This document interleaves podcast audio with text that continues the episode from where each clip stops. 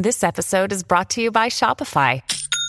Forget the frustration of picking commerce platforms when you switch your business to Shopify, the global commerce platform that supercharges your selling wherever you sell. With Shopify, you'll harness the same intuitive features, trusted apps, and powerful analytics used by the world's leading brands. Sign up today for your $1 per month trial period at shopify.com slash tech, all lowercase. That's shopify.com slash tech. Many of us have those stubborn pounds that seem impossible to lose, no matter how good we eat or how hard we work out. My solution is PlushCare. PlushCare is a leading telehealth provider with doctors who are there for you day and night to partner with you in your weight loss journey. They can prescribe FDA-approved weight loss medications like Wegovy and Zepbound for those who qualify. Plus, they accept most insurance plans. To get started, visit plushcare.com slash weight loss. That's plushcare.com slash weight loss. Hey, I'm Roberta Blevins, and this is Life After MLM, a podcast where we work to end the stigma of failure in an industry systemically designed for you to fail. Join us as we dive into the real life stories of survivors, experts, and advocates to debunk the common myths and fallacies of cults, scams, and multi level marketing. A quick content warning. In this episode, we talk about toxic diet culture. Please be advised that topics may include mentions of weight loss and gain, examples of fat bias, and discussions on disordered and restrictive eating. Please use your own discretion if any of these are difficult or triggering topics for you. Thank you. Hey, Hunbots and Hunbros, super quick housekeeping before we get into the episode. I wanted to let you know that there's a content warning. We talk about some heavy stuff, uh, including orthorexia, toxic diet culture, and uh, miscarriage and the exploitation of children on social media. So, some pretty heavy topics, and I just wanted to give you guys a heads up. Secondly, uh, thank you to our newest Patreon members. So, thank you to Molly, Maggie McInnery, and Dr. Joe Eckler. You guys are awesome and welcome to the club. I've been working on quite a bit of bonus content. You guys are going to be really, really excited. That is going to be starting next month. I cannot believe it is almost October. If you would like to become a member of the Patreon, we have 5 and $10 tiers. You get the episodes early, ad free, and with little extra bonus content in it as well.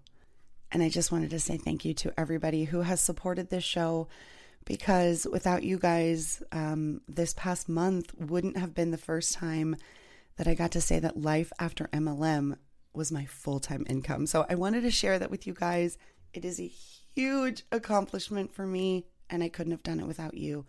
You guys are absolutely incredible. Other than that, a call to action. If you have any fun MLM history stories that you know or that you want me to tell, hit me up. We're going to be doing even more bonus content over the next three months for the holidays. And I would love to tell a story that maybe you know that nobody else does. So if you want to make an episode with me or you just want to sort of be the email that starts it, hit me up. And I hope you guys enjoy this episode. Welcome back to another episode of Life After MLM. Today, we're going to be talking about a topic that I asked you guys to message me about. Um, we're going to be talking about this topic a lot. And our guest messaged me at the beginning of the year, and I totally missed it because of this topic. But we're talking now, and I would love to introduce to you guys uh, Jeannette Holian. Welcome to the show, Jeannette. We're going to be talking Thank today you. about your um, your journey in MLM, but also ADHD. And I'm really Yes. excited. Me too, especially now that I see all the connections. So thank Ah, you for right? having me. Yeah. So I want to uh, apologize to everybody right now who's listening. We may interrupt each other a little bit. I do my best in editing, but I even told you that at the beginning. I'm like, I might interrupt you. We both have ADHD. We're aware. And so um, if the interrupting is a big issue for you, eh, here's your trigger warning. Anyway, we're talking about ADHD today, but it's life after MLM. And so let's talk about your time in MLM and what that looked like. And we'll sort of talk about ADHD as it comes up throughout this whole conversation. Yeah. Great. Perfect. All right, take it away, Jeannette. So I'm also one of those people that grew up where like my mom did Mary Kay, my mom did Pampered Chef. Like you know, stuff like that. Grew up in the South. So a lot, that was a lot of people's parents. I would go with my stepmom to Pampered Chef parties, and stuff like that. So to me, like, I didn't really realize what those were. I was just like, oh, these moms sell this stuff. That's cool, you know, and I get to play with my mom's Mary Kay kit. when I, oh my gosh, I was like in my late 20s, Facebook had started to really grow at that point because it was like 2011. I had already kind of been on my own weight loss i hate this phrase but weight loss journey where i was like going to the gym working out. Honestly i was not doing it in a healthy way. Did not know that at the time. And also really like ignored people who were telling me like i wasn't eating enough and stuff because i was like i'm fine. I know my body. But that's another topic for another day. So i'd already been losing weight working on that. My background is in higher education administration. I have a master's degree in higher ed so I've been working in colleges at this point, primarily in residence life, which meant I lived on campus, responded to emergencies, things like that. So even with a master's degree, you don't get paid very much. It's education. They count your housing as part of your compensation. Don't make a ton of money. So the college campus I was working on, I actually wound up getting a job outside of residence life. It was actually kind of a hybrid student affairs, uh, human resources role in Title IX. So I got to move off campus. It's like I was moving on up. We bought a house. I thought that I was moving into my dream job. You know, I was really excited about it. I was excited to help students who had dealt with Title IX issues, so um, sex and gender discrimination on campus. We start realizing we didn't budget very well between all the gas that we're both spending because we're living, we live in the DC area and we've lived here for a really long time. So I was working in Baltimore we were living in Silver Spring. So that's about an hour, hour and a half commute, depending on the day. And my partner was working in DC at the time, I believe. That's another hour commute. So we're both driving out, coming back, spending a ton on gas along with the fact that you know we now have a mortgage uh, we weren't used to that you know even though i had moved to a different position it wasn't like i was being paid a ton of money and so we just weren't used to that type of budgeting and i started stressing out because I counted up all our money and finally legit did a budget like we're, we're adults now, let's do a budget and said, I don't have enough money. What are we going to do? And so I remembered seeing on Instagram, on Facebook, all these posts about Beachbody. The person who wound up being my coach, my upline, had shared something about it that was like, you know, you don't have to be an expert, you just have to love fitness. I'm like, well, I, I do. I really love fitness. This has been such a thing for me. Like, I would love to do this and help other people because people had been asking me, what workouts are you doing? What food are you doing? So I was like, cool, well, I can do this and get paid. Like, that's amazing. Like, what, what a fix. And it was actually right after they had done their summit that year because you know those events are designed to pull you in, create FOMO. Big deal for us, right? With ADHD, the FOMO. Oh so, my god, yes. Yeah. So I was like, okay, I want to do this. Like, I also didn't have a ton of friends because we just moved. It just seemed like the right thing to do. I used like the money we did not have to buy the starter pack because that makes you a coach with credentials. It does not. And I did really well immediately like I immediately hit Success Club, and I'm putting that in quotes, which means that I signed up three people that month to get Shakeology and like the whole challenge pack and did it for three months in a row right off the bat. I, I mean, I was good at it and I made okay money at it. I never did the cost analysis, so I'm sure I actually didn't really make anything, but it felt like I did. That's a you know really I mean? interesting distinction right yeah. there. Like feeling like you're making the money because you're seeing the green plus sign, right? Yeah. And your yeah. income is like, oh, that's another thousand dollars. That's another thousand dollars. And I don't know, maybe this is an ADHD thing you do too, but I just always round numbers up. 973. I'm like, that's a thousand dollars. Yes. Yeah, exactly.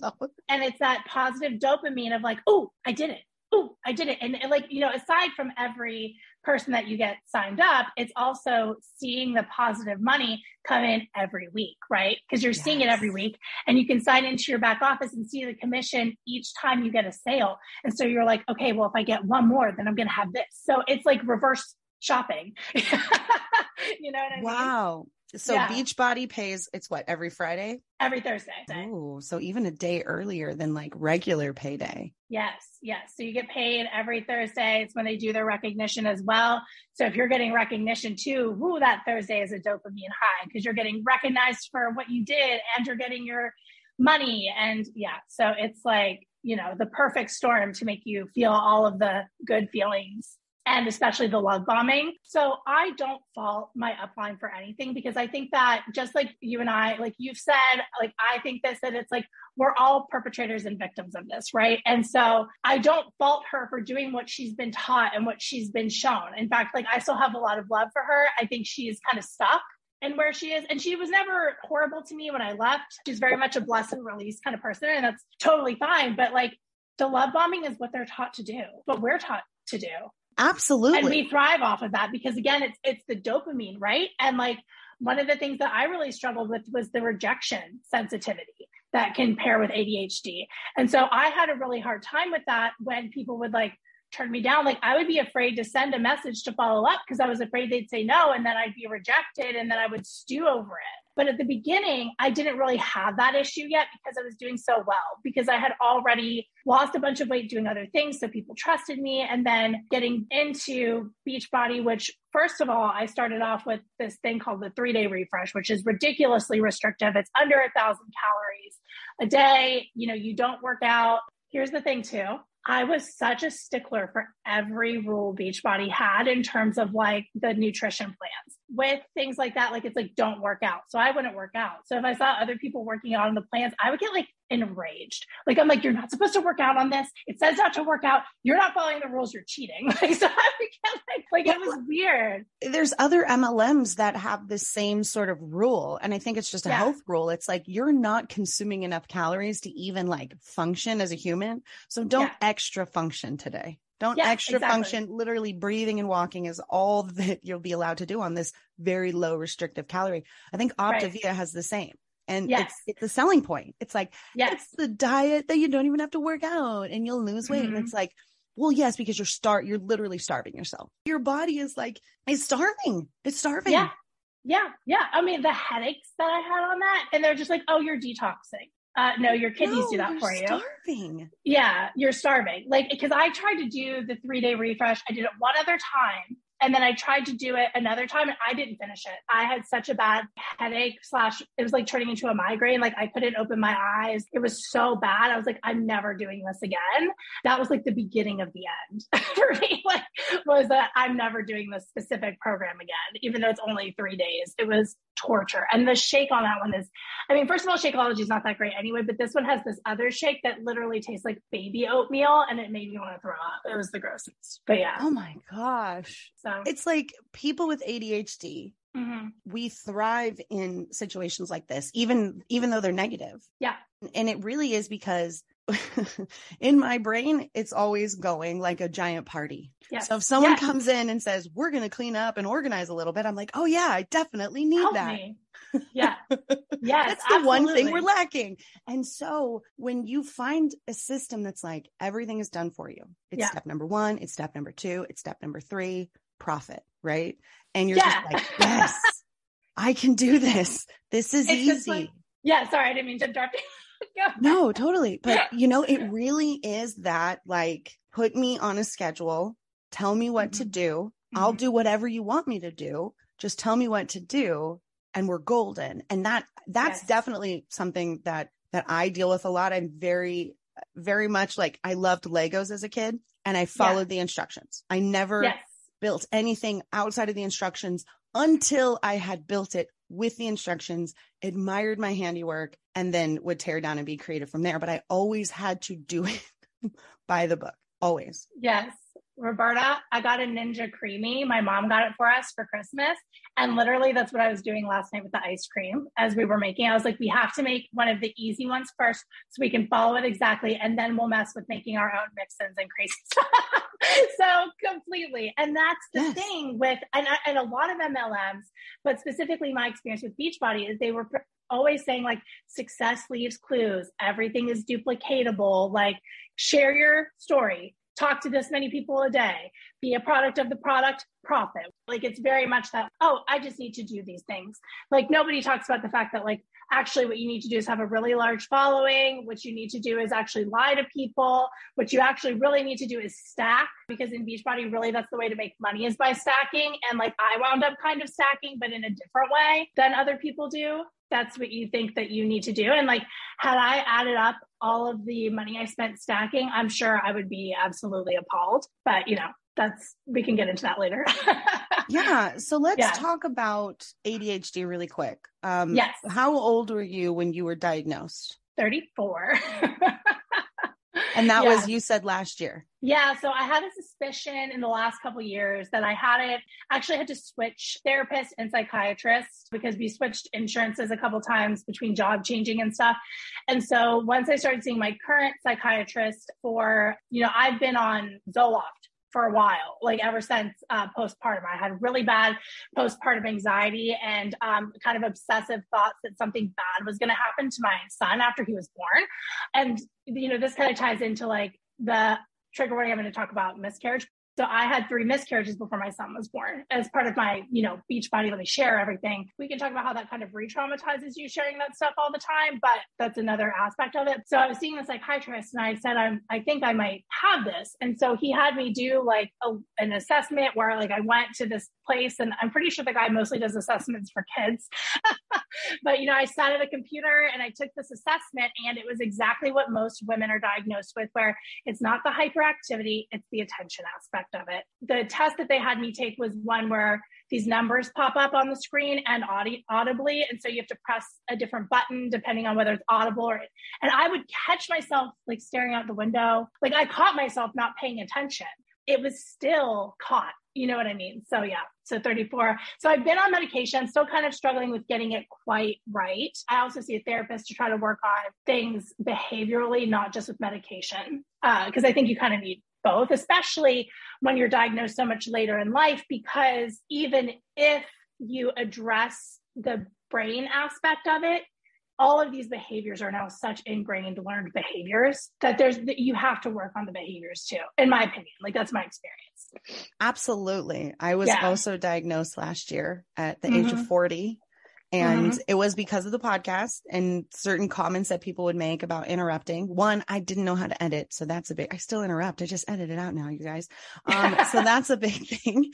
But what did you start like once you had your answer, right? Which yeah. to me was like the biggest sound of glass breaking, like, sure. I'm like, oh yep. my God. Like, thinking back on your life and everything you had been through and all of the challenges you faced or things like in relationships where people are like, why are you like this? Or why do you do this? And you're just like, this is just how I am. Like, how many of those things were like, oh, it's ADHD for you? Oh my God. So many things. Like, I mean, start off with the fact of like, I was always talking. I talk really fast. And, you know, I remember being little and being criticized for that all the time. Like, oh, you're such a chatterbox, like always talking, you know, having to get moved in class.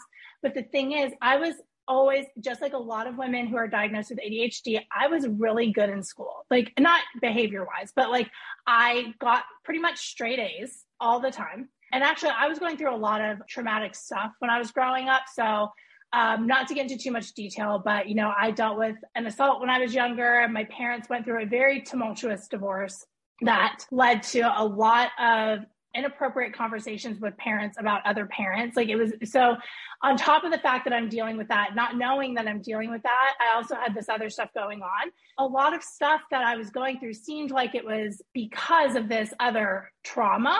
And I think that they do play a role together because I know that there are now studies showing that children who have been through trauma tend to show signs of ADHD and they're not sure if one causes one or it brings it out or whatever. So I'll be interested to see kind of what happens with those studies over time. Just you know, for my own curiosity. But it's like the talking, the interrupting, and like, you know, with the energy, I, you know, we were talking about this before we started of like always volunteering, always being the one to go. And so when I was in college, and I was doing residence life. I was trying to be like the show person, the class clown. Like I was voted most talkative in high school. Oh my like, god, me too. Yeah, by one vote. most talkative. Yeah, Probably I was voted most talkative, but it was middle school. It wasn't high school. I was voted most oh, okay. talkative. And my best friend in middle school, he also got most talkative. And I, you know, I would not be surprised if he also had ADHD. And I remember being like, am I? Really? And I was yeah. like, well, I guess yeah. the whole school voted. So I guess I, I guess am. so. Yeah, it was between me and one other person, and I won by one vote. Um, and honestly, she was pretty talkative too. She probably deserved it as well. I don't know if she has ADHD. I wonder. The thing too is, like I said, I was really good at school. So I went high school to college, college to grad school, finished grad school. I have tried to go back to school and I cannot. I cannot finish when I start a class again. And I think it's because we had been so like pushed into that structure that it's like, if I just keep following this structure, I'm good. But now that I have a job and I'm trying to do classes, I don't know how to make that structure myself. So if I have a choice, I'm not I'm not doing it. Even if I make the structure, I'm not doing it because it's not like a choice. I took a UX design course, made it probably three quarters of the way through, didn't finish it. Granted, I did have a baby, but still, like, why did I start it then? like, why would I have started it then? And part of it is that hyperfixation of like, I'm going to do this as a career. I'm going to go into it. I'm going to learn it. And then you kind of just lose interest in it and you didn't have the structure to stick with it. I'm in the middle of a data analytics course I've been taking for a year and a half, and I'm trying to make myself finish it. And luckily, I have a very supportive job now with a very supportive manager who is like, do it for two hours in the morning at work. Like, it's fine because it's going to benefit me in my current job. But yeah, I mean, just so many times. And I've changed career paths like 15 times. you know what I mean? So I'm I'm 35. I'm finally happy with my career path. Um, do I think that and I think part of it is accepting that like that may not be my career path forever, I think has been really powerful for me with ADHD of like, now that I know I have this and like, I may change my mind as to what I'm interested in and what I want to do. And I've accepted that. That's okay. Instead of feeling like a failure for changing career paths. Because when I left residence life slash higher education, I felt like I failed or wasted money in grad school because I'd gotten this degree and now I didn't want to do this anymore. And I was like, God, I feel like I failed. I feel like I wasted all this money, but I didn't because I learned how to work with people with learning disabilities, with different abilities and different, you know, neurotypical, neurodiverse people because of my background. So it helps me kind of accept myself a little bit more and understand myself a little bit more and realize like that I didn't fail. It's just part of a whole lifelong journey. There is no one linear path to success. And I think we get so used to masking of trying to pretend like we're on this linear path to success that anytime we diverge from it, it feels like a failure. You know, overall, like I think that's been the biggest thing for me with having my diagnosis has been learning to accept the things I can't change, right? But to work on them. So at home, I feel comfortable saying to my partner, like, hey, like I'm not trying to make an excuse, but I just want you to know right now I'm overstimulated. I don't, I don't want to be touched. There's too much noise. I need to sit in bed by myself and just scroll on TikTok for a little bit. And like being able to communicate my needs and not feeling like I'm alienating somebody or making them feel bad or getting annoyed with them because they're talking to me. I can now take that time, turn my brain off, kind of re recollect myself so that I can listen and I can be present. I can put my phone away and play with my son. You know what I mean? So I think it's just been really big to like noticing those things as well as letting go of MLM stuff because I don't have to be on social media if I don't want to. so, yeah. Well, you you yeah. brought up a really great point, which is like the whole jack of all trades, master of yes. none, which is like yes. an ADHD superpower, right? Yeah. Is what gets so many of us neurodivergent people stuck in MLM, right? Yes. Because yes. of the whole it's done for you. I just have to pay my $99. I get the kit. Everything's in it. I don't have to think about anything. I'm a very big like, oh, just make my life easier. If I don't have to think about it, sure. That makes it even easier, right? So we get that jack of all trades. You're like, I've always wanted to learn how to scrapbook and you learn mm-hmm. and you join. Yeah. And then, I mean, for me, it was like, okay, I figured it out. I don't like to scrapbook anymore. I want to learn how to watercolor. And so I feel like there's a lot of people in MLM who join these MLMs because they want to learn a certain skill and then they jump from one MLM to the next because one mm. they didn't make the money or the thing they wanted to learn they learned. They got all the supplies. They don't need any more supplies. I'm going to leave this craft MLM I'm going to try another craft MLM I'm going to leave this one. I'm going to join this fitness one. I'm going to join you know and bouncing around yeah. because of our ADHD and maybe being undiagnosed and not knowing that your constant like search for your next cool thing you're going to learn is ADHD in hyperfixation mode of you being like, what else can I learn? Yes. Well, and that just made me think too, and I hadn't made this connection before with Beachbody, even though now they have BODi, you know, which is their online interactive platform. They're always coming out with a new program, right? So you're finishing a program and so now you're like, ooh, new program, ooh, new program. So that you have something new to learn and be immersed in for eight weeks or four weeks or six weeks or whatever that's so different from what you just did. Now I love barre. I didn't like barre before. Now I love barre. And like now I love lifting or, you know, you're always changing what your interest is and be like, I never knew that I'd be interested in this. But really it's like, you're not, you're just interested in the shiny new thing because it gives you something new to learn and feel like you know everything about it. Then when you're talking with the people that you've signed up i don't want to say customers whatever you're talking with the people who you you know duped into doing this with you you're like well now i've really studied this. I'm the expert so i can tell you everything. When you said i studied this it unlocked a core memory from my time in yeah okay. So, you know, ask me about that crazy wrap thing. So I got the crazy wrap thing and then people be yeah. like, yeah, but how does it work? And I was like, I don't know, botanicals. And they're like, but like what botanicals? I was like, I don't know, like proprietary blends of them. So I didn't know. So I, I yeah. one day I looked at the back and I wrote down and Googled every single ingredient. Oh my God. And made like a little flashcard.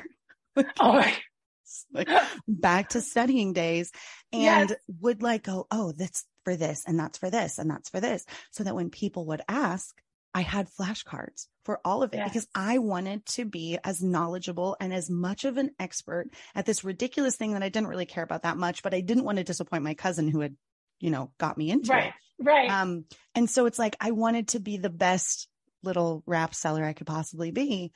And mm-hmm. again, it's that hyper fixation. It's that ADHD that was coming out and was like, yes, you are going to be the best. And this is how, like, this is how we're going to set ourselves apart. We're going to be more knowledgeable. We're going to have more facts. We're going to have irrefutable evidence of things, uh, which uh, obviously in an MLM is just bunk, but that's how yeah. I felt.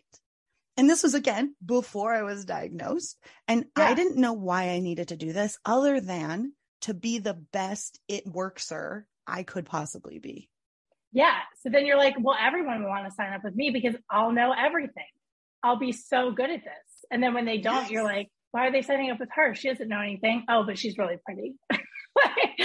I mean, because that's honestly yeah. like, I mean, we can't, especially in MLMs that are related to weight loss, fitness, whatever unfortunately, the visuals, the way people look, have a lot to do with who signs up with who. One of the things, and sorry, this is kind of a tangent, but one of the things I've been seeing in Beachbody a lot lately is like, oh, it's not about the weight loss, you know, it's about feeling good in your body and being body positive, even while Autumn's like, I hate the body positive movement, which so everyone's giving a different message. They're trying to market it like, oh no, it's about how you feel but it's not. If it was about how you feel, then you wouldn't be giving these restrictive diets and you wouldn't be pushing like 40 supplements onto everybody. That's not what it's about. And like you wouldn't be using your weight loss pictures in order to bring people in. It is about how, you know, you look and what you see. It's not about what you know, but we think like, oh, the more I know, the better I'll be at this. But at the end of the day, that's not what gives you success in an MLM. No, not at all. Yeah.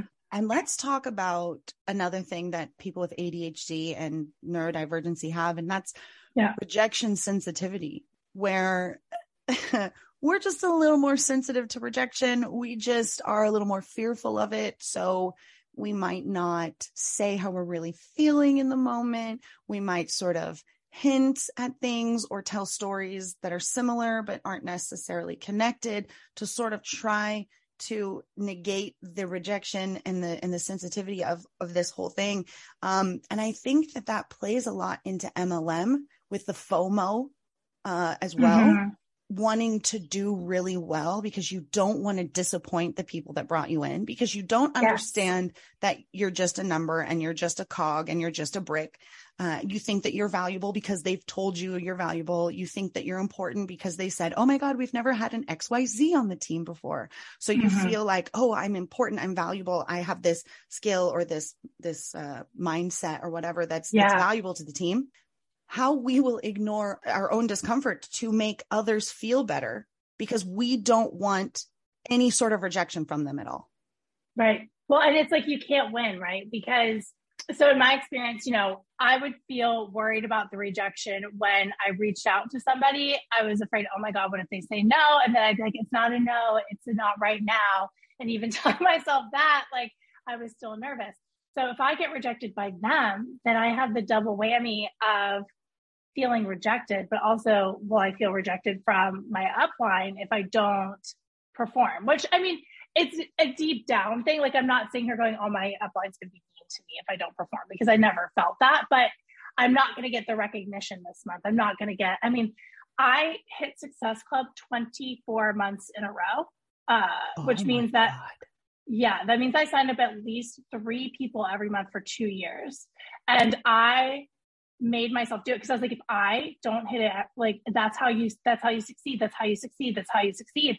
And once I hit 24 months, I didn't care anymore. and I missed a month and it was the best feeling ever. Like it was the worst feeling and the best feeling just to let it go. And again, I think that was part of the beginning of the end for me was realizing like that I can let things go like that. But yeah, I mean, there there were months that like there was a month that I called my mom. I'm like, I need you to my challenge talk this month because Otherwise, I'm going to miss out. I mean, I would sit in bed at 11 o'clock at night trying to make like a final sale. So that way I would definitely hit Success Club, be like, I'll give you a $25 gift card, which you're not allowed to do. If you give a $25 gift card that month, you have to give it to everybody who signs up that month. You can't just give it to whoever signs up at the end of the month. And I don't even know if those are still the rules, but those were the rules at the time. So like you can do giveaways, but they have to be consistent and they have to be of a certain monetary value and things like that but yeah, I mean, I did everything that I could to do that for 24 months because I didn't want to disappoint anybody. Definitely right. didn't want to disappoint myself. And then I think that the thing after leaving that I've dealt with too with that rejection sensitivity is like I built all these quote relationships, which are they really relationships? No. Some of them maybe, but they were people I already had relationships with. So, you know, I, I spent all this time get talking to these people, all of this stuff. And now like I'm afraid to like apologize or just like regularly talk to them about other things because of what I got them involved in. And so like afraid of being rejected again yeah. or getting them involved in this and having to face that in myself. Wow. Like I and I've talked to a couple people who have been like giving me more grace than I probably deserve one of my friends, she's one of the ones who had ADHD that helped me realize I had it. She's like, listen, I learned a lot. I don't fault you for anything. She's like, I'm, I'm an adult. I made my own decisions. I learned the things that I learned. There were definitely positives to me being in Beachbody when I was in it. This is what she told me. And she's like, so it is what it is. She's like, and I'm not upset with you at all. So, I mean, like, that was helpful. Do you ever wonder how much of your personal data is out there on the internet just for anyone to find? I promise it's more than you think. Your name, contact info, social security number, home address, even information about your family members. It's all being compiled by data brokers and openly sold online. This can lead to a lot of problems, including identity theft, phishing attempts, harassment, and unwanted spam calls. But now you can protect your privacy with Delete Me. Signing up for the service is super easy. Just provide Delete Me with exactly what information you want deleted, and their experts take it from there. They send you regular personalized privacy reports showing what info they found, where they found it, and what they removed. I got my report and I was floored with the results. Of the 105 data brokers they checked, 83 of them had my data. Delete Me then removed 173 listings of my personal data off the internet, and they make sure that it stays off too. Take control of your data and keep your private life private by signing up for Delete Me at a special discount just for our listeners. Get 20% off your Delete Me plan when you go to joindeleteme.com slash MLM and use promo code MLM at checkout. The only way to get the 20% off is to go to joindeleteme.com slash MLM and enter code MLM at checkout. That's joindeleteme.com slash MLM, code MLM. Head over to quince.com and grab yourself a little something something and support the show by supporting our sponsors. The weather's getting warmer, so it's time to say goodbye to jackets and sweaters and say hello to lightweight fabrics and classic styles. I have been taking advantage of the beautiful weather and getting outside for daily walks, and I cannot say enough good things about the flow knit high rise boyfriend jogger from Quince. Seriously, running errands, doing school pickups, swinging by the farmer's market, or taking Jaja for a stroll around the lake, these bad boys are versatile. I love the deep pockets, the high waistband, and the internal hidden drawstring. They're quick drying, moisture wicking, antimicrobial, and the four way stretch makes them so comfortable. They're made with 88% recycled polyester, and the Global Style Standard certified yarn dramatically lowers environmental impact by diverting landfill and ocean bound plastic. not to mention using recycled claim standard approved dyeing, washing, and manufacturing processes with low water and eco friendly dyes. They have become an absolute favorite, and you can save up to 59% off the high end counterpart by shopping with Quince. Throw on a cotton modal scoop neck tee and some sneakers, and you've got a perfect, effortless outfit. Get warm weather ready with Quince. Go to quince.com slash MLM for free shipping on your order and 365 day returns. That's Q-U-I-N-C-E dot com slash MLM to get free shipping and 365 day returns. Quince.com slash MLM.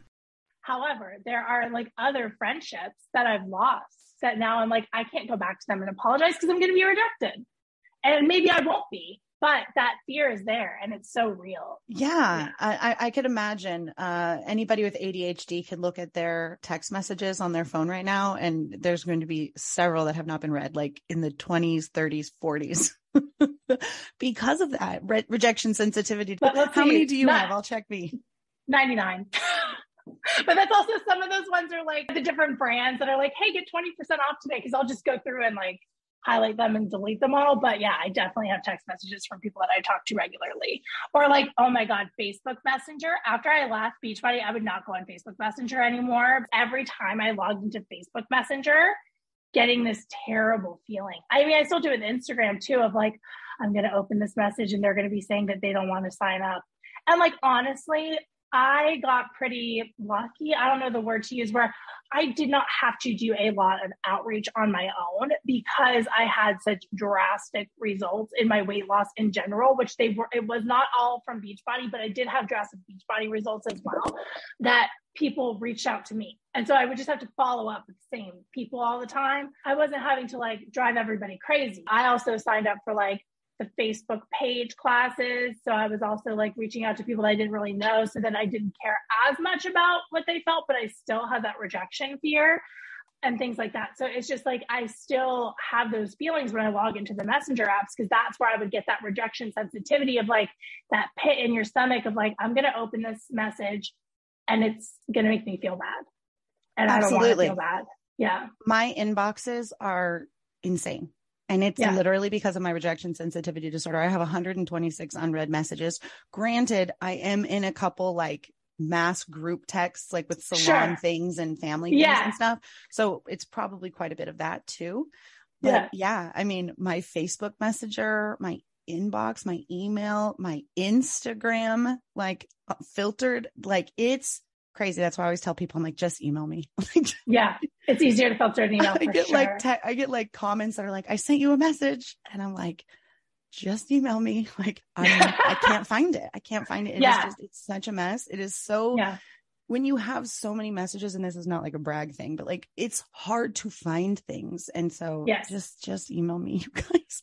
No, totally. And like, you know, I remember there was a point too where we were being told, well, it wasn't from Beachbody, but I can't remember if it was from a coach. It may have been like an up, up, up, up coach that was like, oh, you should move people to email, you know, just in case anything ever happens to social media or whatever. And so, you know, then I also have like a thousand weird emails. Like, what's with the just in case something ever happens to social media fear mongering? Oh. Like, social media is just going to disappear tomorrow and we have to have an I email think, list do you remember there was that point where like Facebook and Instagram like shut down for like a whole day? I think that that's where that came from. And like, did one day really like hurt you that much? No. But you know, and everyone was still like, on Facebook just refreshing it all day. So it's not like Roberta, if it's not working, how are you going to ABC always be closing? I feel like the the most people that panicked that day were the Huns that were like, "Oh my god, oh, the internet is sure. down." For sure. It's by the end of the month too. Oh my god. We played end of the month bingo one time on uh, YouTube, and it was just obnoxious. The post that we had found of people begging, begging for the end of the month. I don't even. My posts at the end of the month were always a transformation post, and I mean, I'm pretty sure they said like the same things all the time of like, I was tired, I didn't feel good in my body, I needed support. And this is where I found it. If you're tired of feeling that way too, drop a comment below. Blah. I'll get back to you, you know. Yeah. And that that'll lead us into the next topic I wanted to talk about because everybody that were Beachbody people uh talk about this and I'm curious, but disordered eating and the different ways and people that are targeted. Like, what was your Yes. experience in Beachbody with that kind of stuff? Yeah. So, I mean, I grew up as like, uh, once I hit like third grade, I became like a chubby kid. And that's just like, that's, it's my genetics. Like, it, it is what it is. Like, I had different feelings about it then than I do now, obviously, because I was 10. also, as we talked about earlier, going through a lot of traumatic things. And I definitely turned to food to help me with that. And I think that and I, I don't want to say this like, oh, I didn't have the support to deal with that. I think parents did not know what they know now in terms of supporting their children through situations like that. You know, they just they we have so many more tools now as parents than our parents did. And so I think on one hand we can kind of I don't want to say criticize, but be critical of our childhoods, but with frame of grace of knowing like because like now that i'm in my 30s you know like i think about my mom's age when i was my son's age and she was significantly younger than i am i'm just like i don't know how she did any of it and i totally get where some of that came from so in terms of the eating you know i was what you would consider like very like or what doctors whatever would say was very obese I have issues with the BMI, whatever. But at the end of the day, like I was not being healthy. I was eating portions that were way too big for me and not exercising. I was in a very large, uncomfortable body, unhealthy in terms of cholesterol, stuff like that. Finally, had kind of settled into going to the gym with a friend. And like I said, like at first, I was going to the gym with her and using my fitness pal to monitor my eating, which MyFitnessPal is also very problematic in how it tells Right. you how many calories to eat, right? And then you have the red that you've gone over calories, which is incredibly like a red flag in of itself, but you know, so I was already under eating. See, and my weight loss had stalled because I had been starving myself. I had seen all of my friends posting about these color containers, and I was like, what is this? And so that kind of pulled me in in the first place to be interested in it.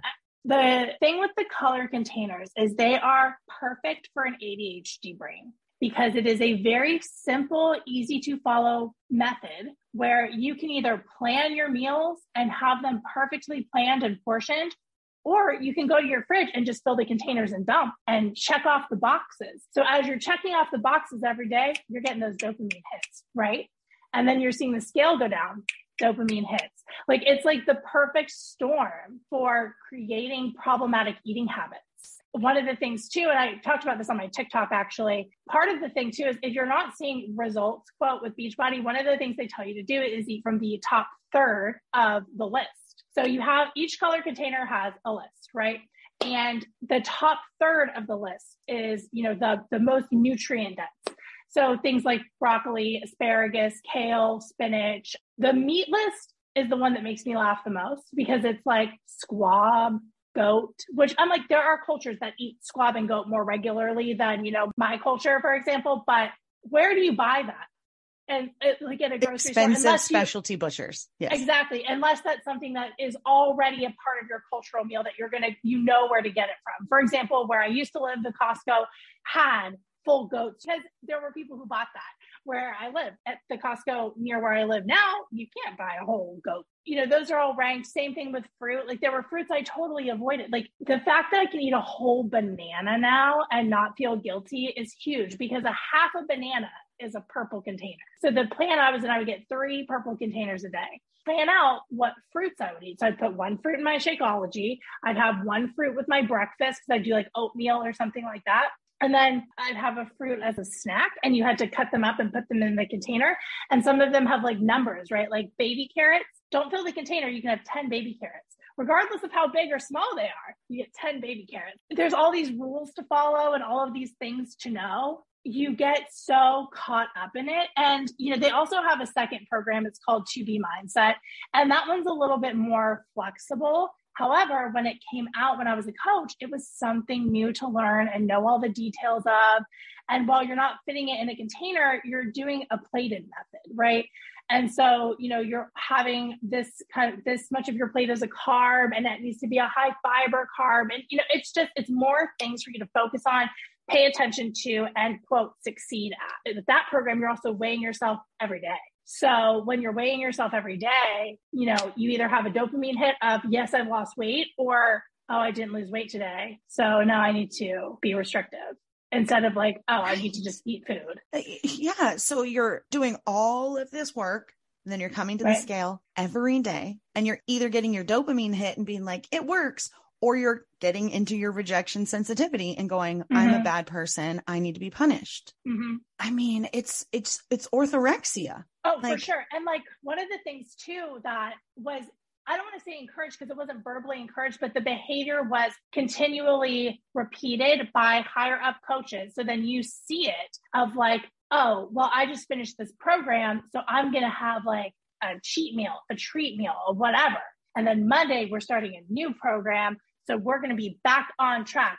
That as well is that same orthorexia of like, I'm eating quote bad foods. You know, like I cannot tell you how many coaches I see be like, I was on vacation. So I had all the treats, but now I'm pulling it back in. It's like if you eat a balanced diet and you make things like mimosas and a cookie and a brownie, part of like an everyday, I can eat it whenever, it loses its sparkle. It loses its unreachableness because you can have it whenever you want. All they're doing is creating this deeper, and, and, and dietitians, people who have degrees talk about this, that all it's doing is creating a deeper and deeper eating problem by saying, like, oh, you can't have this you know, it's like don't think about the color red. All you're going to think about is the color red because right. you cannot have it. And so then they tried to come out with this program that was like, you know, recipes. So you can make like fix approved cookies or fix approved brownies or fix approved enchiladas. Do you know how many like random ingredients I bought for things like xanthan gum and like almond flour, which by the way, we can't even have in our house anymore because my son is allergic to tree nuts. Like, you know, they use all of these like alternative things where like if you just make a really good brownie, you can eat a piece of that really good brownie and feel super satisfied. I've had really good black bean brownies that I love. Like they're really good. More nutrient dense foods can be really good.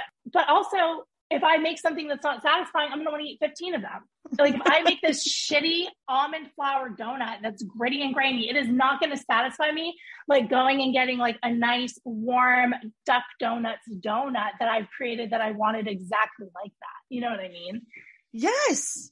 I have yeah. ice cream in my fridge always. I have cookies mm-hmm. in the house always. There is a snack cabinet in our house yep. that's chips mm-hmm. and crackers and, and lunch stuff for school. Mm-hmm. And my daughter knows if she wants something, that there's a snack cabinet. And yes. we snack less. We binge less because yes. it's there. It's there whenever yes. I want it. And you think about, am I really hungry? Right? Or am I having an energy dip? So if I'm having an energy dip, I'm not going to feel great if I eat the Oreos. I'll feel better if I eat an orange. So it's more just about like how you feel and not so much about like, oh, I'm hungry. Oh my God, I have Oreos. I'm going to eat the whole sleeve of Oreos. You know what I mean? And like, I'm really into the dark chocolate Trader Joe's peanut butter cups. So I can have like one after lunch and one after dinner and be like totally satisfied and, and it's not like I'm saying, oh, Jeannette, you can only have one. Like if I want to have two, I'm gonna have two. If I want to have ice cream, I'm gonna have ice cream. But I buy like the Tillamook really good ice cream, like so I can really enjoy like an ice cream cone with my son, vegetables. Like you said, I have the snacks, but I also have fruit and vegetables. And like if I want to eat buffalo chicken dip with cucumbers, I'm doing it because I want it with the cucumbers, not because I'm trying to cut calories. Like and I'm and I honestly am the healthiest strongest I've ever been. I have more mobility. I have more, it, like all of that because I'm not restricting my food. I'm taking care of myself.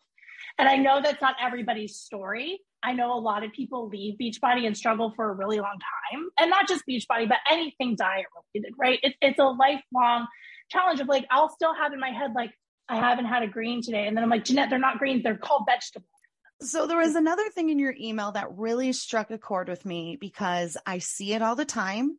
I've heard it from other guests. I see it as comments, but it's that Beachbody, uh, more so than other MLMs, does that whole like, oh, we're not like other MLMs. And really bring people in going, oh, no, no, no, no, no. This is like a lifestyle. This is not an MLM. Yeah. Uh, MLMs are bad. We agree, sort of thing. Let's talk about that because you were not the first person to bring this up. And I'm sure there are people listening right now going, yes, that's what I was taught too. Yeah.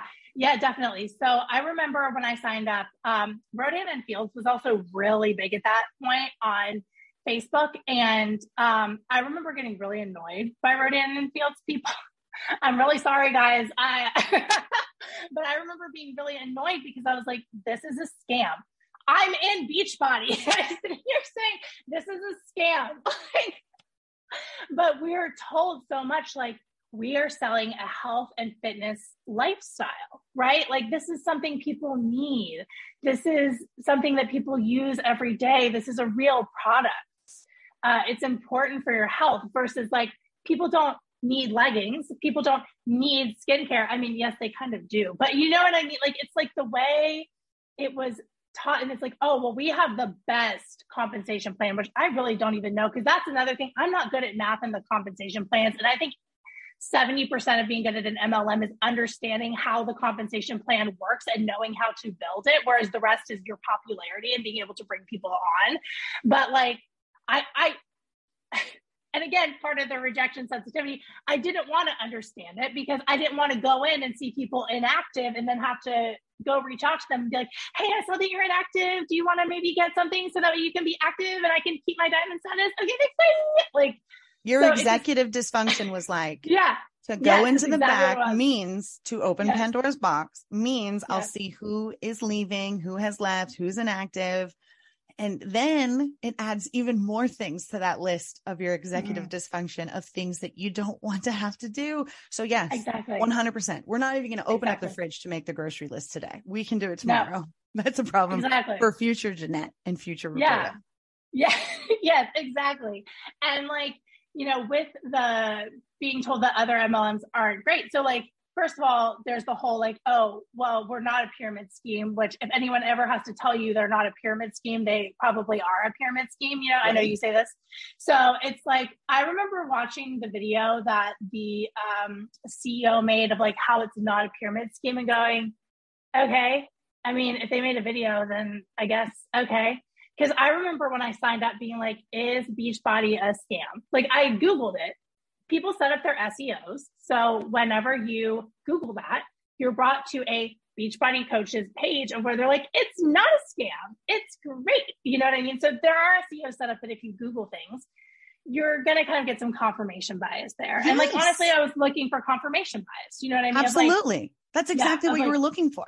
So when you yes. found a little bit of truth, you were like, mm, and then when you found someone saying, well, it's not really a scam because XYZ, and you're like, well, that's what Beachbody said too. See, here's more proof.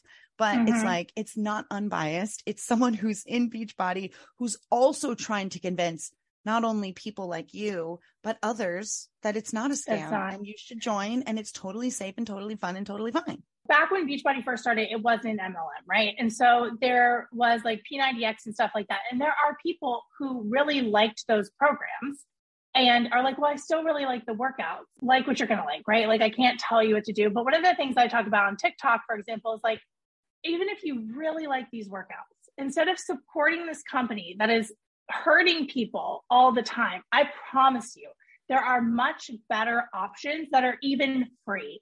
There are people on YouTube who put out free programs. Like if you need the structure of a program, there are people who put out free programs.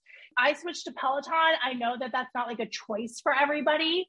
I know that that's, you know, out of some people's price range for sure. If you just do the app, it's definitely not as expensive, but there are free options when people are like, well, I really love these workouts, a lot of the times I think it's because they're afraid to try something new because it has been working. But what does working mean, right? So one of the things that I've talked about, and I think I'm on a tangent now, so I'm really sorry, but one of the things I've talked about with people is they say like, well, I like them because they work. Well, what does that mean? That means that you're losing weight why why are you losing weight? Probably because you're under eating. And i mean they've even there's even a video right now of two of the trainers talking about how they don't teach you how to properly stretch because they have to build the program within a certain amount of time. So that. that's what so people yeah people are getting injured. I mean like i can't tell you how many people i know who injured knees injured backs things like that because you're not top form very well. I've, I've sat and, and i'm not a trainer. I started to get my certification and then didn't finish it you know another adhd thing. But like I've sat and watched the people in the videos, not the super trainers, but the other people, and some of them have terrible form, horrible form. And Briannah Jewel, I love her YouTube because she will break down the moves and say like why they're dangerous and why you're going to get hurt and other moves that you can do instead of these like crazy compound moves. Uh, I got a message the other day, and this actually works out really well because the advice I gave her, you know, well, here, basically what happened was the other day I got a message from someone who was like, look, I have one of the Beachbody bikes and I bought yeah. it before Beachbody took over the bike right. company. Right. And I love the bike. and I have to use Beachbody to use the bike. And the bike is brand new. Like I bought it and it's nice. And I don't really have the money to get yeah. rid of the bike and buy a yeah. new bike. What do I do? And I basically told them, look, you know, there are certain instances where things like this happen, where you're in this, like, I don't really have a lot of choices. Right. Right. Uh, and I told her, I said, look, you know, use the bike and use the program. Don't yeah. subscribe to the, the, the coaching. Don't sell the product. Don't use the product, whatever. If all you're using is the bike and the program you have to use to use the bike, you use that until you come to the point where the bike breaks or you want to upgrade or it's not working for you anymore. And at that point, you can go because I think there are people out there who are like, Am I a bad person? And I don't want any of you no. to ever think right. that you are a bad person for using MLM products that you have purchased in the past, right? People Absolutely. are like, I love LuLaRoe. Is it okay that I still wear it? And I'm like, Yes, I just right. don't because I have extreme trauma and it's fine. Yeah. you can wear it if you want to wear it. You can do these things if you bought them and you had them and you liked them. We talk about how the products are not really the problem.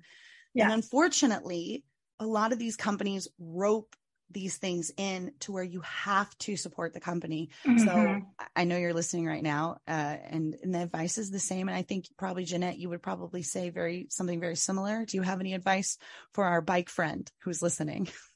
Yeah. So I, I think too, the thing to remember is if you are on a BODi annual subscription, they're not making that much money off of you. Like they're they're just not it's the people who are regularly on subscriptions to the supplements who are signed up as coaches that's where they're making their money. Yeah they're still being supported by you doing the workout problems. You're still part of the numbers when they present them to their shareholders whatever that aspect of it is so minimal. It's like a drop in the bucket where they're making their money is truly off of the coaches and the other coaches. The other thing that I would say too is be cognizant of who you take the classes with and maybe take the classes with some of the BODi instructors who aren't some of these super trainers who are spreading problematic information to kind of boost them a little bit, right? So that's that's my personal opinion is like, you know, we have some of these super trainers who don't necessarily share the best information when it comes to diet, when it comes to nutrition, and not really safe information. So just be cognizant of who you take the classes with. And I think that that's also helpful for your own mental health because of the messages you'll be hearing, but also just it, they track what classes people take. So in the long run, like that's going to show them like who they should be supporting within the body structure. You know what I mean? Yeah, that's actually really great advice that I didn't even think about or, or know. That one, the BODi subscription is not the huge moneymaker. It's not the pyramid. It's aspect. like a hundred dollars a year. It's like yeah. Yeah. And then two, to support the not problematic instructors and coaches and to stay away mm-hmm. from the super coaches who are pushing the uh, toxic diet culture. Absolutely. That's, that's great. For Thank sure. You. The things that I would really try to get away from are the supplements. And there are tons of accounts online that share alternatives to the supplements and it will save you money. I know a lot of people be like, well, I really like Energize, which is the pre workout product they have. And I get it because when I started taking Energize, I liked it too because a lot of pre workouts make me hot or itchy and it did not. So I get it. However, there are other ones that are less expensive and not part of an MLM that are alternatives and that's where they make their money anyway because i think you're paying like your coach is like $40 for 30 scoops. Like a lot of people do two scoops and then it's like $50 i think if you're not a coach. So then it's like you're paying $50 for like 15 workouts basically for the energize. So like and that that is where they make their money is in those subscriptions. If you're on the subscription you pay a little bit less but you're getting it every month. They're charging your card. And two, if you're getting the subscription, you're going to want to sign up as a coach to save even more money. And another thing that I wanted to talk to you about, I mean, I just have like all these notes, but yeah, let's talk about coaches coaching coaches to coach. Yeah. oh my God.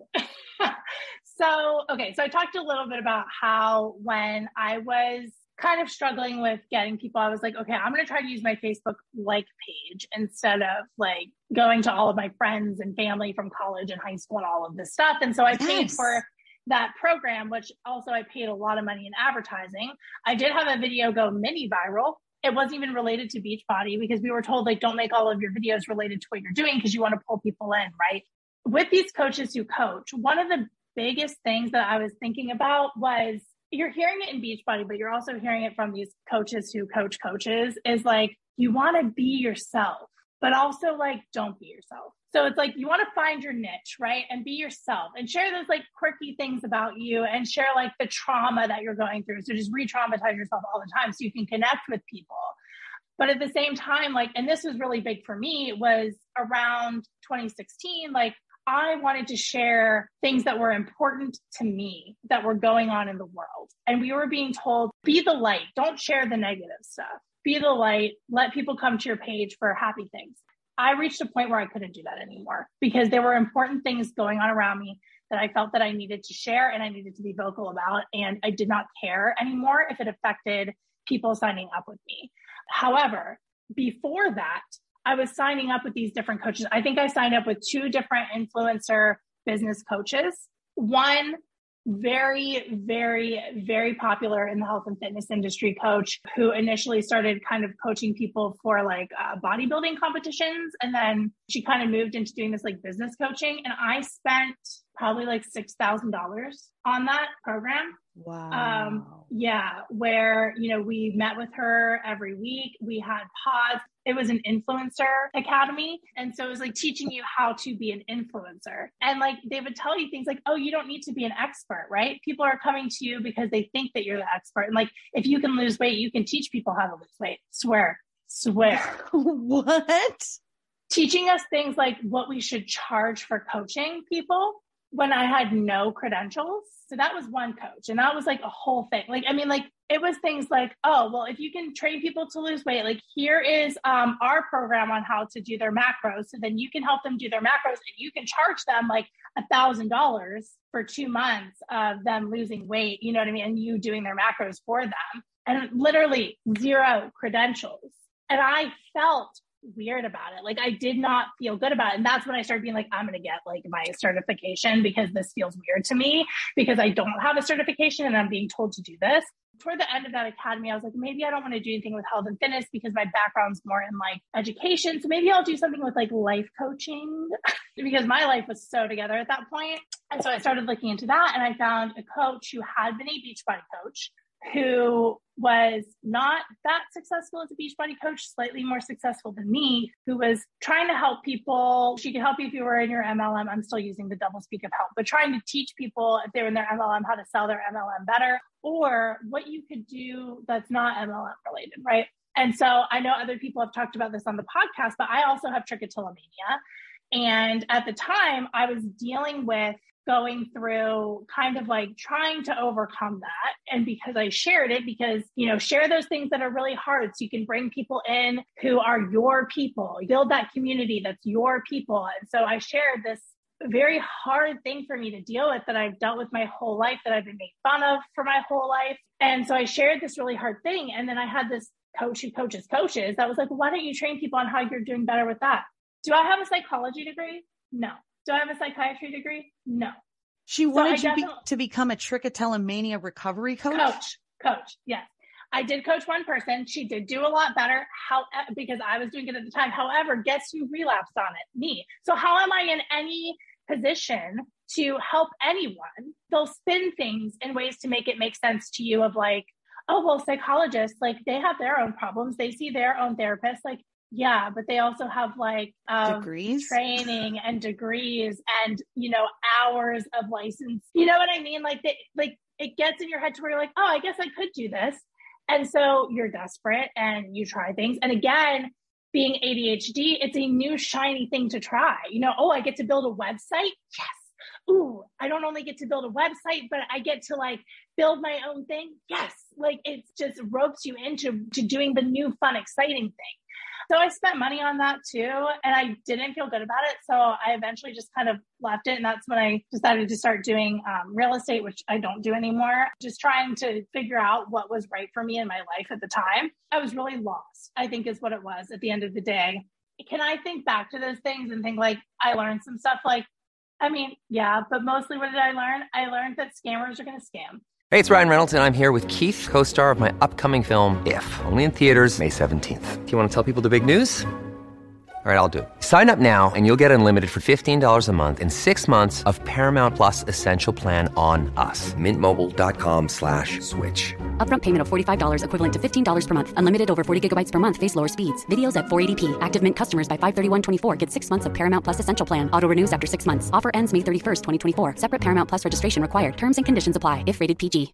And I think a lot of times people put kind of a they put this this blindfold or glasses on to and I mean I think that we have been guilty of this too in MLMs of like but at the but I'm helping people because you do see points of where you have helped people.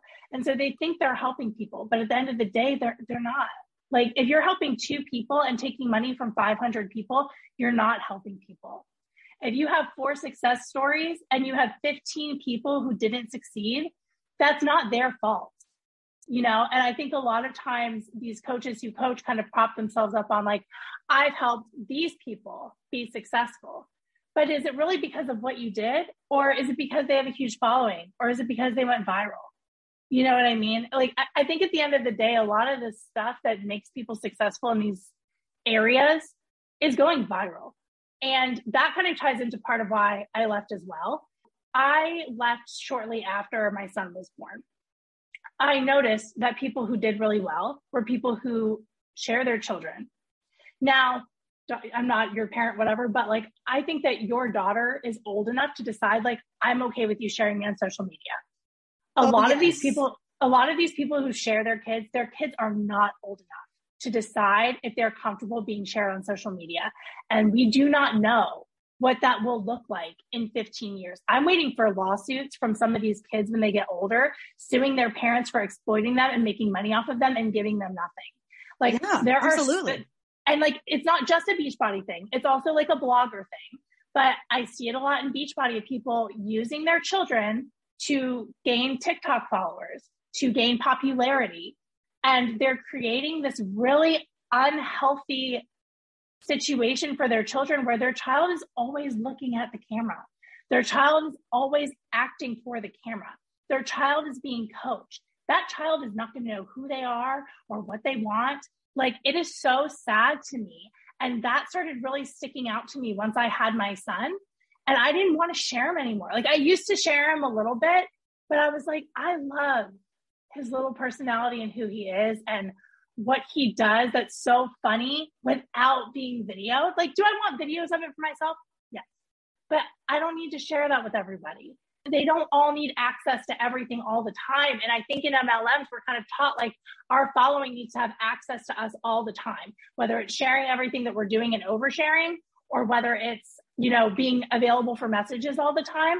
I realize like that access I need to control that access. I'm not controlling that when I'm on my phone messaging people while my son is awake. And, you know, when they're babies, they're awake when they're awake. Like they're, they're doing what they're doing. Like they're being kids. And, you know, I see these kids that get so, you can see that they're upset. You can tell, you know, in the background that even if they're acting out for the camera, you can see it there. You know what I mean? And so that was like one of the things. And I don't want to judge anybody for sharing their kids on social media. Like that is that is your choice. I think it's something to think about that when your kid is old enough to consent, it's very different than when they're young and they don't know any better.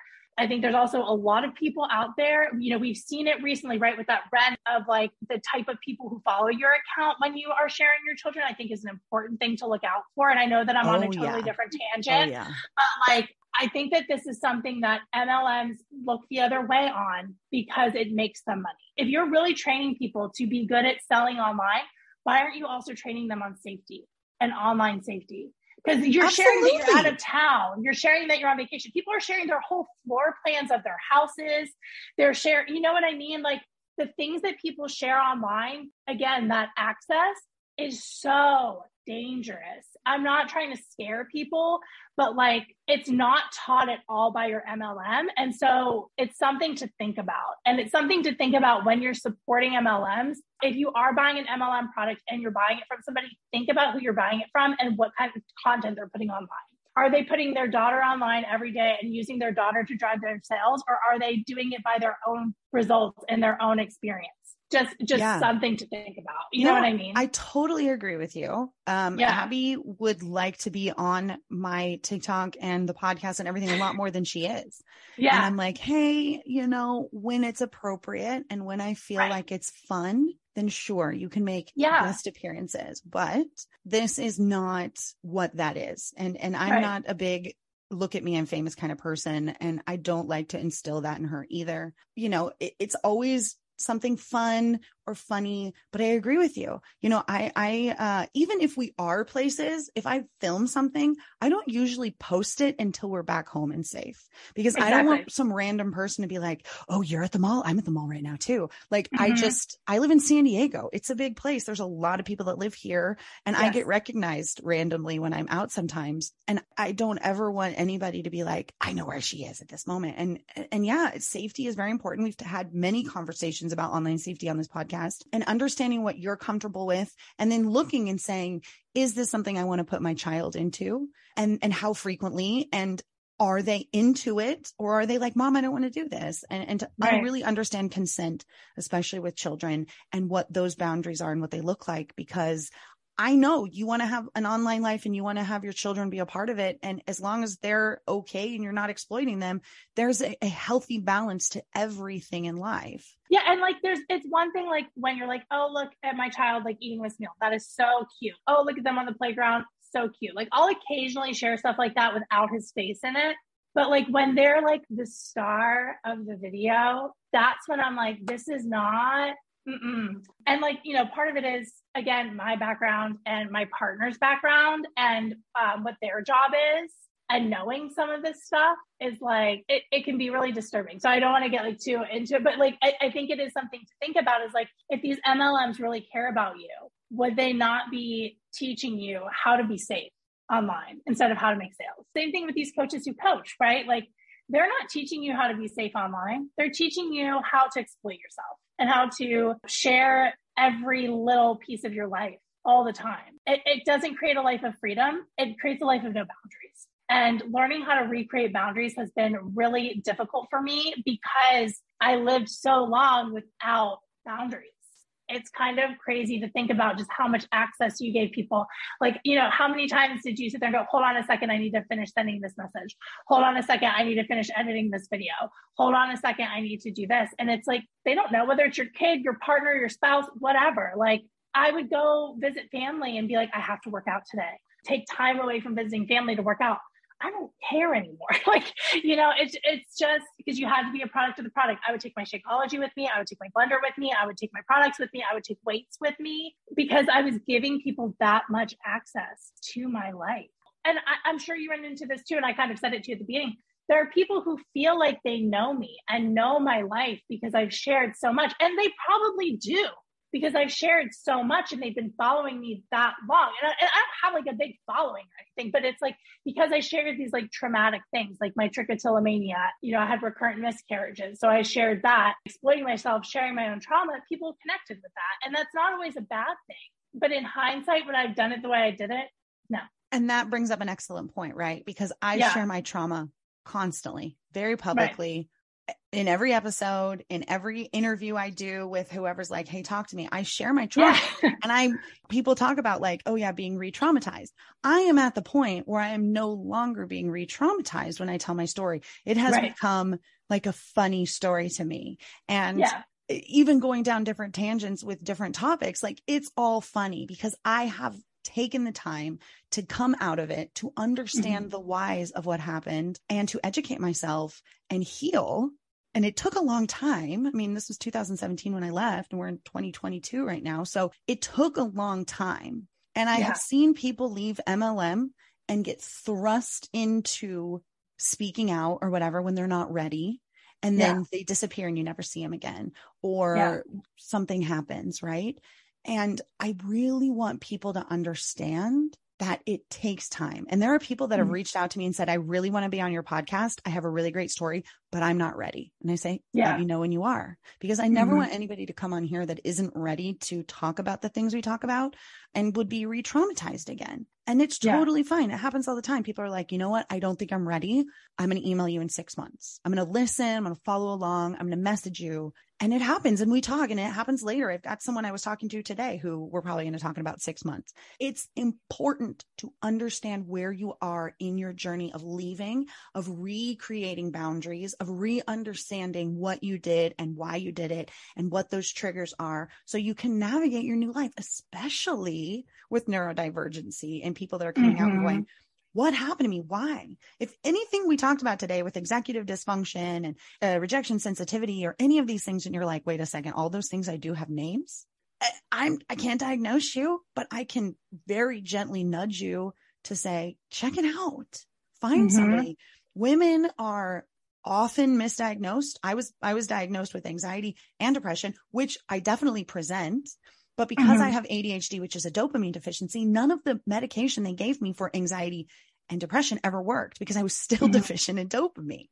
And, and so understanding that it's ADHD with depression and not just depression really, really helps and understanding what those things are, going to a professional, not just looking on, on TikTok and being like, I think I have this. I, I have ADHD. Talk to a professional, make an appointment. Uh, when I talked to my psychiatrist, she was like, Oh, yes. Would you like to do advanced testing? We can go even deeper. And, and I said, You know what? Maybe right now I want to focus on this and just understanding where I'm at. But it's good to know that when I'm ready to go deeper, we can go deeper. And she's like, Yeah, figure it out. And it's, it's a journey. It's a personal journey. There were so many things that I was like, Oh my God. Yeah, do that. Um, that I never, never noticed. And again, like you and I both being diagnosed later in life. Uh, and this is just maybe for, for fun. Maybe some parents are listening and they're like, I think maybe my kid might have this. What were some of the things that you did, like the stimulating that you did, the st- or stimming as we call it? Um, yeah. all the it right different things that you did. Me too. my foot. I'm a, I'm a foot tapper. I'm a foot tapper Yeah. and I'm a hand talker. Those are my Yeah. stimulations.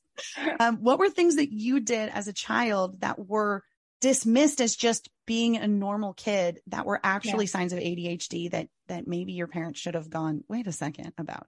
Oh, yeah. I don't, so I feel like I did. Well, I think I did such a good job at masking certain things. I definitely still bite the inside of my cheek or my lip when I'm listening, so I don't talk. That's like a huge one that I still catch on occasion, or bite the bottom and the inside here. I always wonder too if trichotillomania is connected as a form of stimming because it is like, you know, you're pulling and so it's kind of creating this like endorphin. So I always wonder if that's connected. I don't know that it is. And at the time when I was 12 or whatever, they, we didn't have information about stuff like that like we do now. It was just like, why do you have this strange habit? Stop doing it. You're pretty. Stop pulling your hair. I think the biggest things for me were probably constant talking in class, having to be separated all the time from people in class, regardless of where I sat. Um, Right. Because it's not about talking to our friends. It's just about talking to someone. Yeah. So it doesn't matter where Mhm. you put us. we Yeah, will make no. friends with whoever We you put us friends. next to. Exactly. I think it's really hard to think about like when I was young. I think that it really didn't start showing until I started to get a little bit older and like in high school, the type of acting out that I needed to do in order to feel seen and in order to feel under I don't know if understood is the right word, but the way that I would get like obsessive over like boyfriends.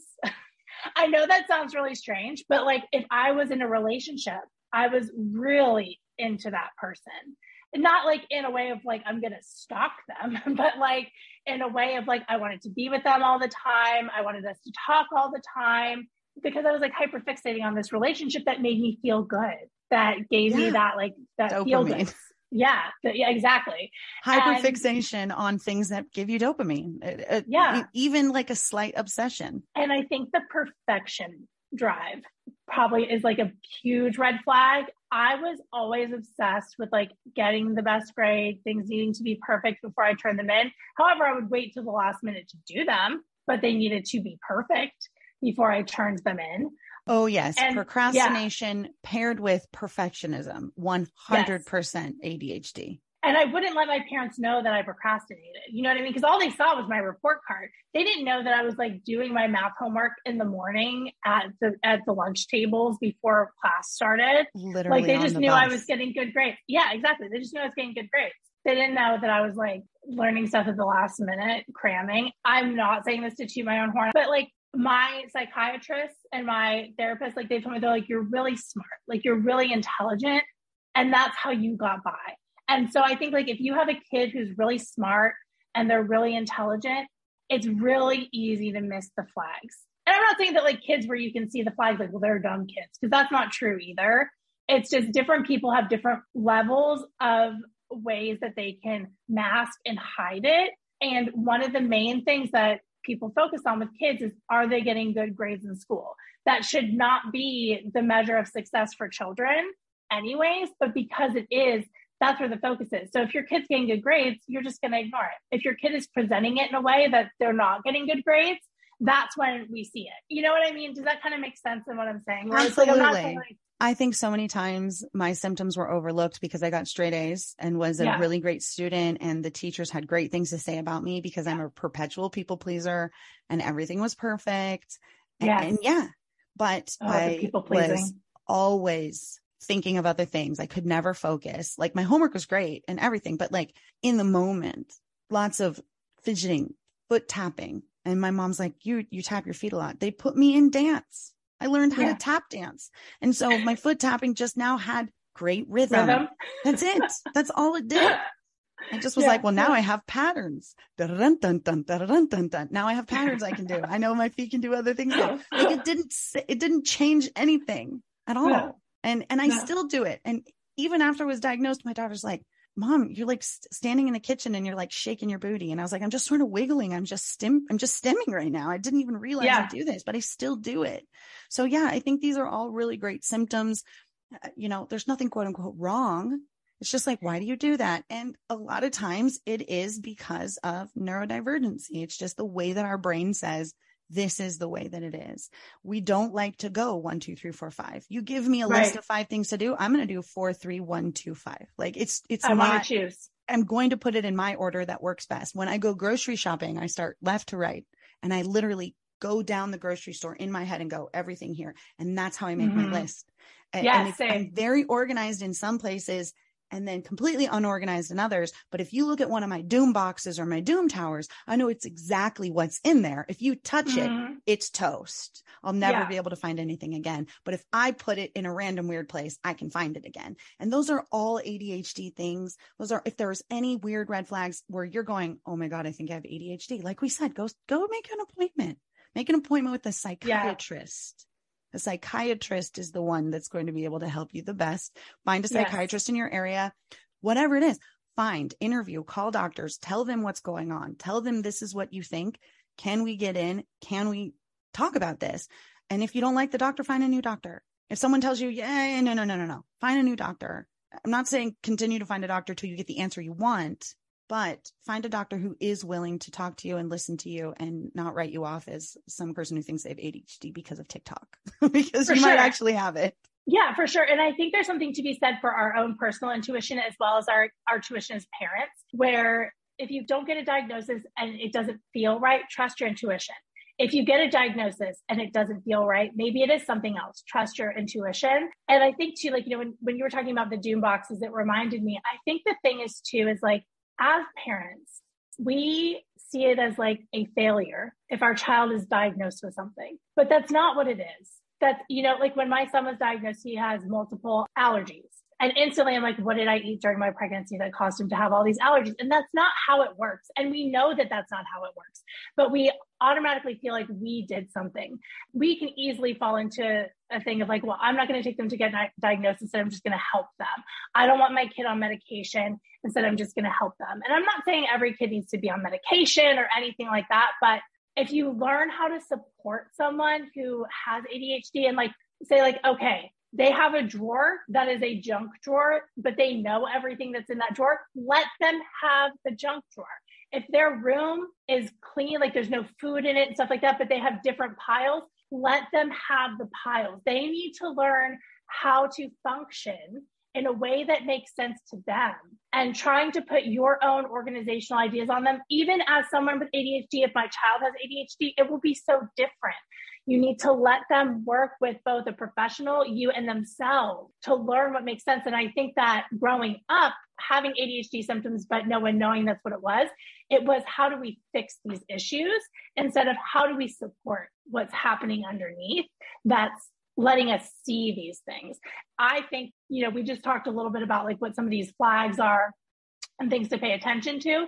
And it's really easy to say, like, oh, these are problems, but they're not problems. They're only problems because society has made them problems, because society has created this nine to five work week that, you know, you have to get everything done in this certain span of time. There are jobs that allow you to be flexible. There are jobs that are supportive of your mental health.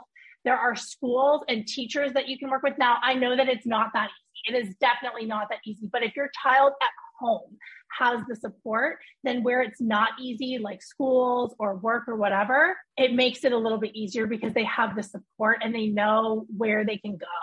And, you know, again, like with the doom boxes and the, you know, the piles and things like that, I like to say it is like I pick my battles with myself. I know what's in that drawer. It doesn't need to be organized like where I wear my long sleeve shirt and like move all my organization and buy every little organizational thing so it looks like a TikTok video because I think we're also very drawn to things that are aesthetically pleasing because we struggle with making things aesthetically pleasing. It doesn't have to be that way. It just needs to be something that makes sense for you or for your child. And I think too that when you have the support and you can recognize these things, it can keep you away from these things that draw you in. For example, now that I like am aware of why MLMs drew me in and why Beachbody drew me in, I now see those flags way more clearly. You know, like if I hear about another MLM or something and I'm like, I can see why I would be drawn to that because I know. The more you know. see the Absolutely. rainbow star. Absolutely. Yeah. What is one word that encompasses how you feel about MLMs? You know, what's funny is I was like, every time I listen to the podcast, I know my answer is going to be, and right now I have no idea what my answer is. I would say one word manipulative. What is a warning that you would give to somebody who wants to join an MLM? I mean, I want to say don't. However, I know that everybody is in different situations and things, but I mean, honestly, what I would say is why do you want to join that MLM and find another way to fill that gap? If it's community, find another way to fill that gap. There are people who can help you. If it's money, there's other ways to fill that gap that you will actually make money. So just find other ways to fill the real reason you want to join it. If it's because you really like the products, mm, maybe just do a quick check on some other products that might be cheaper and healthier, but you do you. what is the worst MLM in your opinion? Oh gosh. So I think the most dangerous MLMs are the ones that are related to health and fitness and eating because they can create disordered eating. So to me, like things like Optavia and Beachbody could be the worst. However, I think that ones like Amway are so damaging. It's so hard to pick. Like, I don't know. The worst one, I will give it to Amway, I guess, because they started it all. I mean, I agree with you there. Uh, yeah. What is the hardest lesson that you learned while you were in MLM? Hmm. I mean, I think it's related to friendships. I don't know how to verbalize this because when you are in a position where you have to lean on your friendships to be successful, you're going to lose friendships. And when you're in a position where people are responsible for your success in terms of like you have to be these people's friends, but also they need to succeed, you're going to lose those friendships. I feel like it really impacted my ability to connect with people to where I didn't want people always thinking like, oh, Jeannette's being my friend. Is she going to try to sell me something? You know what I mean? Or then I'd be like, well, I can't try to sell them anything because then they're going to think that I'm not genuinely trying to be their friend. I think that was like the biggest lesson for me. And now, like, oh, look, I can just like, you know, be friends with people. Absolutely. And then finally, the positive takeaway from your time in MLM. Uh, I think had I not been in MLM, I never would have figured out my actual career path. I think I would have always kind of wondered. I think learning what I'm not good at and what I'm good at, those red flags, and having that chance to like struggle kind of made me switch careers and figure out kind of what's right for me. So I'm now now I do customer success. So it's not really sales, but there is like an aspect to it that is, and it's supporting people using, you know, a SaaS product. And I never would have found that I really enjoyed doing something like that if I hadn't tried so many things to be successful, if that makes sense. I mean, and I don't want to give MLM the credit for that either, because maybe I would have, I don't know. But I think it really allowed me to see like some of the not so great parts of myself and some of the really good parts of myself for growth. So excellent. I love it. Yeah. So if there's anybody out there listening who is like, oh my God, I love Jeannette. I'm super connected. I was in Beachbody too. Where can people find you uh, to follow you? On Instagram, I'm with Love Jeannette. Uh, there's some underscores in there, but you should want to find me. I think it's with underscore love underscore Jeannette. And then on TikTok, I'm anti MLM Jeannette. And so there I share specifically like Beachbody stuff. I definitely don't post as often on TikTok as I do on Instagram, but on Instagram, like I, my DMs are always open. So like, feel free to like shoot me a message if you're stuck and you want to know how to quit. Like, happy to help you because the more people, like, honestly, seeing this is going to sound awful, seeing Beachbody struggle, and I'm not happy that people who have jobs there are losing their jobs. Seeing Beachbody struggle is just like chef's kiss after they went public. So, you know, right? I know. It's like Schadenfreude at its finest. Yeah. Like they just, if, if you're in Beachbody or if this is something that interests you in general and you have not seen the call clips that Carl had with the investors, highly recommend listening to how he talks about coaches in that call. I think it is very eye opening. I'll have to find it and throw it in the show notes so everybody can find it too. Thank you so much, Jeannette. You are incredible. Thank you so much for sharing about your ADHD and opening up this conversation. And I hope there were people out there that go, hmm, I need to call my doctor. I have a couple questions. Yeah, thank you for having me. I think this is really important. And like, I think the more that people can figure out if they have a connection to ADHD, whether it's them, their child, whatever, and can get diagnosis and the help they need, it definitely needs to happen. So thank you for covering this and for having me. Thank you so much for listening to Life After MLM. Don't forget to like, subscribe, and share. And follow us on social media at Life After MLM Podcast and my advocacy at The Real Roberta Blevins. You can find all of the links to the social accounts in our show notes. And if you just listened to that incredible story and you thought, oh my God, I have a story just like that that needs to be told, hit me up, therealrobertablevins at gmail.com. I would love to have you on the show to share your story and start your journey in life after MLM. See you next time, Hans.